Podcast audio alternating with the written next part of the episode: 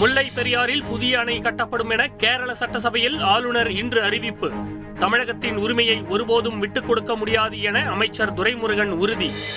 நாளை நகர்ப்புற உள்ளாட்சி தேர்தலுக்கான வாக்குப்பதிவு.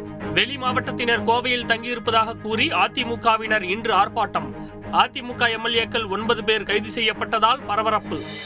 கோவையில் அதிமுகவினர் மீது பொய் வழக்கு போடுவதாக எதிர்க்கட்சித் தலைவர் எடப்பாடி பழனிசாமி குற்றச்சாட்டு. தேர்தல் பணியில் ஈடுபட்டிருந்த அவர்கள் மீது பொய் வழக்கு போட்டு சிறையில் அடைத்துள்ளார். திமுக மீது பொய் குற்றச்சாட்டுகளை சுமத்துவதாக ஆர் எஸ் பாரதி காட்டம். எடப்பாடி பழனிசாமி தான் ஒரு மிகப்பெரிய பொய்யர் என்பதை நிரூபிக்கின்ற வகையில் இன்னைக்கு பேட்டி கொடுத்திருக்கிறார். அரசியல் கட்சிகள் தங்களை வழிநடத்தவில்லை என மாநில தேர்தல் ஆணையர் பழனிக்குமார் இன்று விளக்கம்.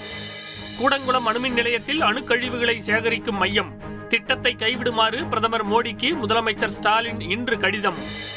குரூப் டூ மற்றும் குரூப் டூ ஏ தேர்வுகள் மே இருபத்தி ஒன்றாம் தேதி நடைபெறும் என டிஎன்பிஎஸ்சி இன்று அறிவிப்பு. வயது வரம்பு தேர்வு நேரம் உள்ளிட்ட நடைமுறைகளில் மாற்றங்கள். குஜராத் தொடர் குண்டுவெடிப்பில் தொடர்புடைய முப்பத்தி எட்டு பேருக்கு மரண தண்டனை. அகமதாபாத் சிறப்பு நீதிமன்றம் இன்று பரபரப்பு தீர்ப்பு. தூத்துக்குடி துப்பாக்கிச்சூடு சம்பவம் தொடர்பான ஒருநபர் ஆணையத்தின் விசாரணை நிறைவு. மூன்று மாதத்தில் அரசிடம் அறிக்கை சமர்ப்பிக்கப்படும் எனவும் அறிவிப்பு.